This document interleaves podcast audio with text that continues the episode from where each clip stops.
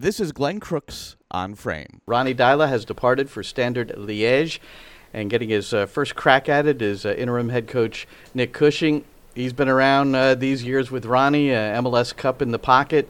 And uh, well, Nick, first of all, congratulations. I know it's a it's a great moment for you in your career. Thank you. Pre- I really appreciate it. Thank you. So let's talk about your first week. I, I mean, no matter how syncretic that you and Ronnie and the rest of the staff are, and this is kind of a seamless transition, which I believe it could probably not be any more seamless. Um, what's the first week, week been been like? So the head guy's gone, and now you're the man uh, leading the show. Yeah, I think initially we had to, you know, we had to concentrate on making sure that everybody was settled and everybody was, you know, just not overthinking the fact that you know it's not ideal to lose a head coach mid-season, but at the same time we have continuity and consistency through myself, through Rob Vartughian, through Mehdi Ballouchy. Um, and the squad is in a really good place. It's had time to rest and recover from, you know, the first part of the season, in particular the pre-season, which was was, was difficult. Um, but yeah, it's just about making sure that the players know that although there is a transition and, and, and is a moment of change, that everything will stay the same and, and the outcome and the the goals and our expectations remain exactly the same. So while trying to keep everything the same, you and Ronnie are two different individuals. You know, your, your personalities are a little bit different. So if if you had to distinguish uh, between how Ronnie went about it and how you will go about it, what would you say? Um, I think one of the the main, I think one of the strengths of Ronnie is that he does give a lot of ownership and a lot of responsibility to staff and if if I, if I look at my role this week, it's not changed so much. You know, I, I delivered a lot of the meetings, a lot of the pre-game meetings, a lot of the pre-training meetings. I delivered a lot of the training practice, and um, we were all involved in discussing how we were going to approach games and how we were going to prepare the team for games. So, in that sense, it's not been so different. You know, my workload hasn't increased. Mm. Um, obviously, there's a lot more decisions you have to make as a head coach than an assistant coach, in, in sense of, you know, which players go where, which players are going to play, what the team selection is going to be. But, you know, we're really lucky here at this club that we have a shared methodology. We have a uh, a group-wide philosophy, and that means that there isn't a big flip in tactics, in systems, in the way that we're going to approach games. So I think that helps the players to to be settled. I'm naturally close to the players because I've been an assistant coach, and I don't think that will change. I think naturally my style is to give responsibility and ownership to staff, which was pretty similar to how Ronnie did, and also communicate with players consistently so that we know where we're going and how we're going to approach games you know, sometimes that's the way it is. Like the, the assistant is where the players will sometimes go if there's an issue, and you know they just want to feel you out first rather than going right to the head guy. So there is a there is a bit of a role switch there, even though you're going to communicate. Yeah, of course, and I think naturally the players approach you a little bit differently because in the way that we see the game, I am now the head coach, I am the decision maker, and um, that means that maybe that familiarity that you have with the assistant coach isn't there. One thing I can say is I haven't felt that this week. The players have been exceptional. They've been um, more than supportive. They've gave everything. They've approached every training practice exactly how they have since I've been here as the assistant coach, and the intensity and the the effort and the work ethic that this team has shown over the last two and a half seasons has continued this week. So that gives me confidence going into a long run of games. I guess the one thing, uh, and again, we're with Nick Cushing, uh, interim head coach for New York City FC here on the pregame show. Yeah, it's the first week. No games have been played. You eight games unbeaten coming into this, and I guess the true test will be that first moment of adversity, or where you have to make a lineup choice that's not popular, perhaps, but by a player. So, being the head guy, that's where it gets maybe a, a little bit more uh, difficult or challenging, I guess. Yeah, I, I think from that side of it, I think having done the role previously and having been in the situation, being in the shoes and in the seat previously, um, all I've tried to do this week is draw on that experience that I've had and draw on those experiences that I had previously. I was really lucky to have a, a team of internationals when I was with the women's team at Manchester City. And, you know, it was difficult to pick that team. We had a really strong squad, like I say, of players like Carli Lloyd and Steph Houghton and Jill Scott, players that wanted to play every game. So I've been in the position where you have to disappoint people. It's part of the game. You can only pick 11 players. And actually, this team is equally difficult because everybody trains so well. And when everybody trains so well, everyone deserves to play. But we can only pick 11. So, you know, I think it's just about communicating with players that when you don't pick players, it's not personal. It's there's many reasons, whether it is approach to games, whether it is form, whether it is, you know, either of, you know, any one decision, it's for the good of the team. Every decision I will make and every decision we will make while we're here will be for the good of the team to make sure that we continue the good run.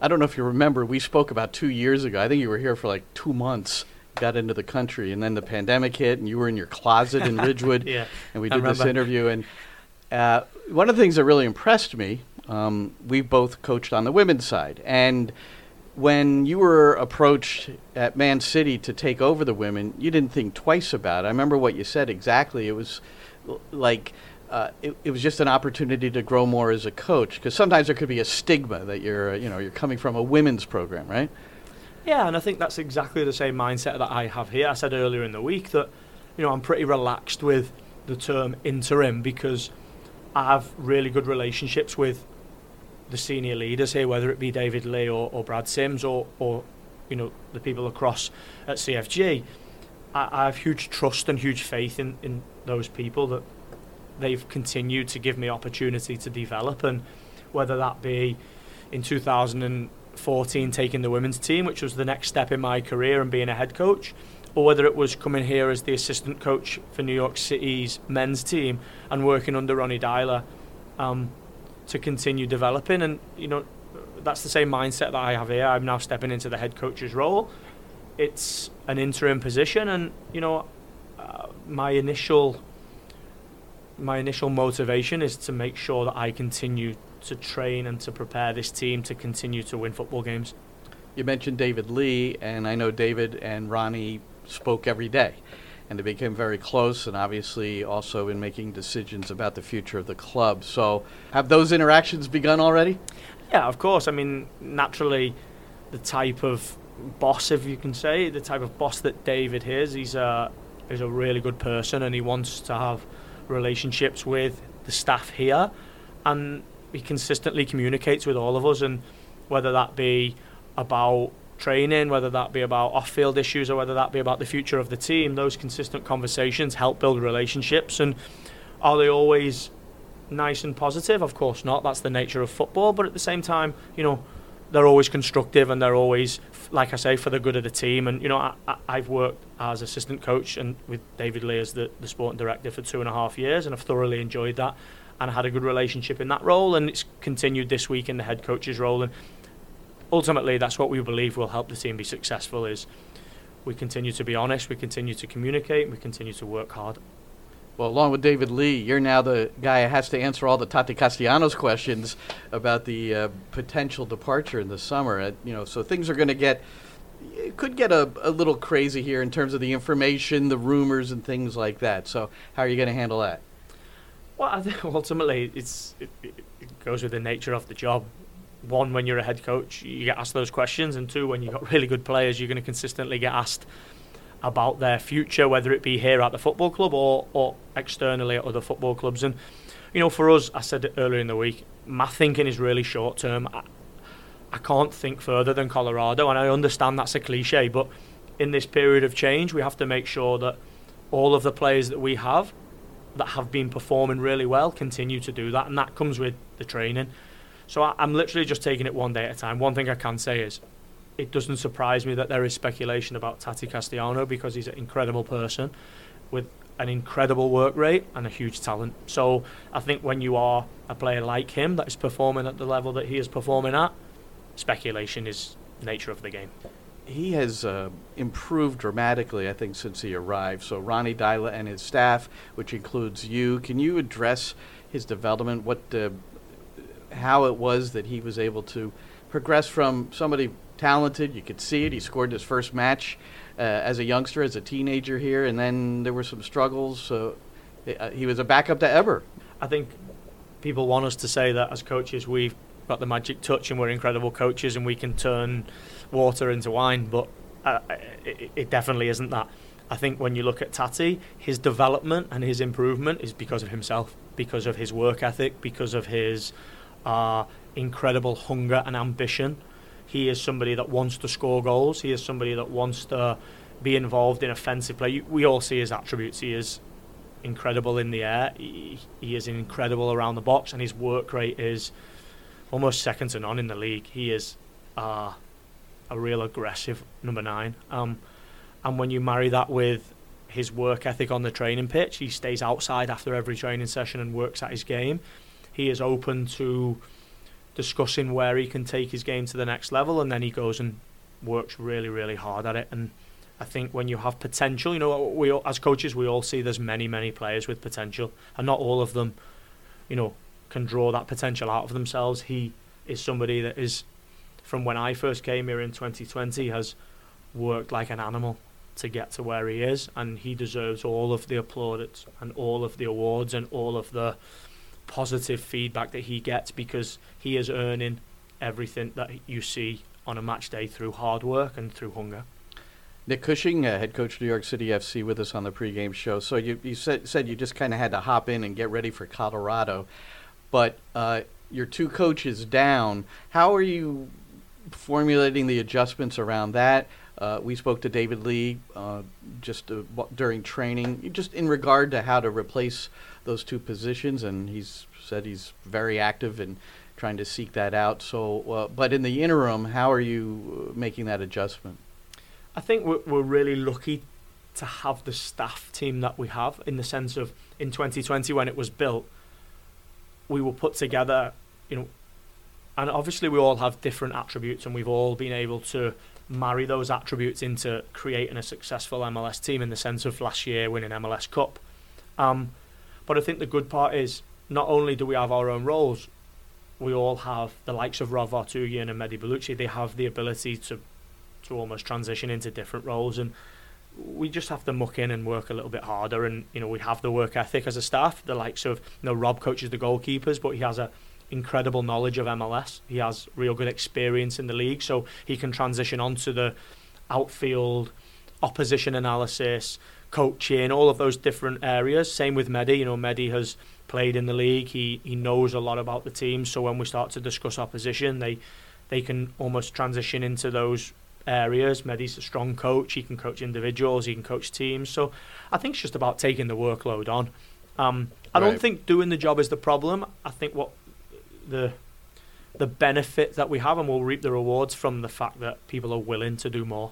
And I think in these moments, instead of panicking and instead of thinking about having one less, we have people that want to do a little bit more and they'll do a job and a half. And I think that is testament to the culture and environment that we've built here and testament to the staff team that David has built.